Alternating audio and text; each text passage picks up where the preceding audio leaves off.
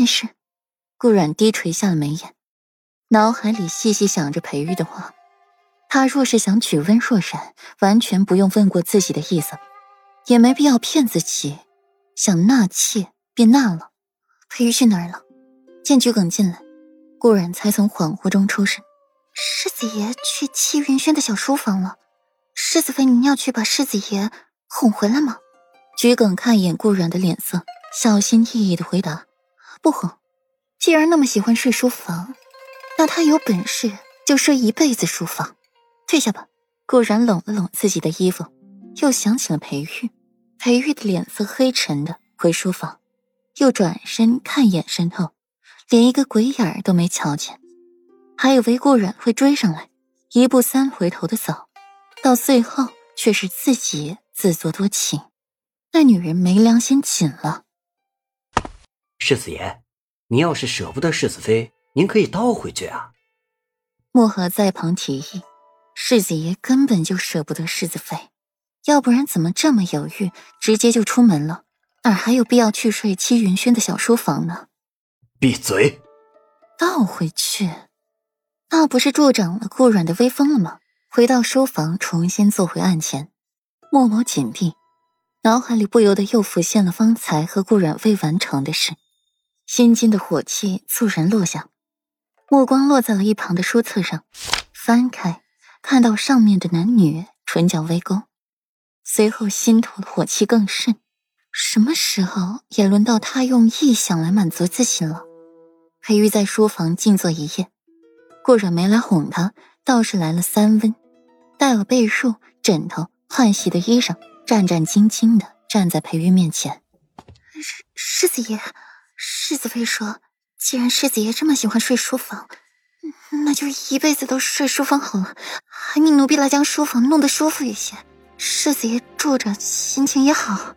温婉的语速极快，快速的说完了顾然交代的话，立刻将头埋得低低的。温婉低着头，极力躲避裴玉可以灼烧人的眼神。世子妃真的这么说？裴玉的声音悠悠凉凉的响起。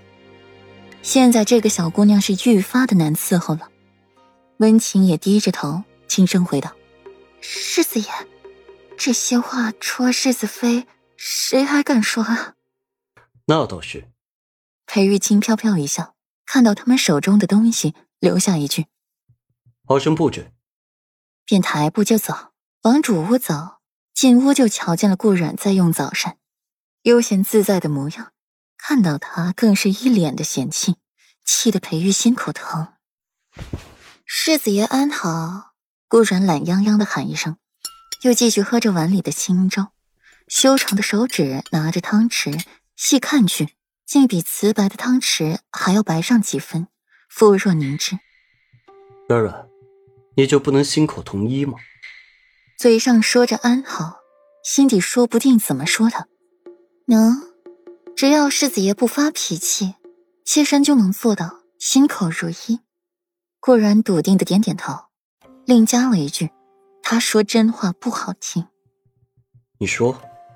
裴玉顿时沉下了脸，还是想知道顾然想说什么。快滚！不想见你。桔梗一进来就听到了顾然说这句话，顿时吓得桔梗的小腿打颤，走不动道：“世世子妃，表姑娘来了，您要见见吗？”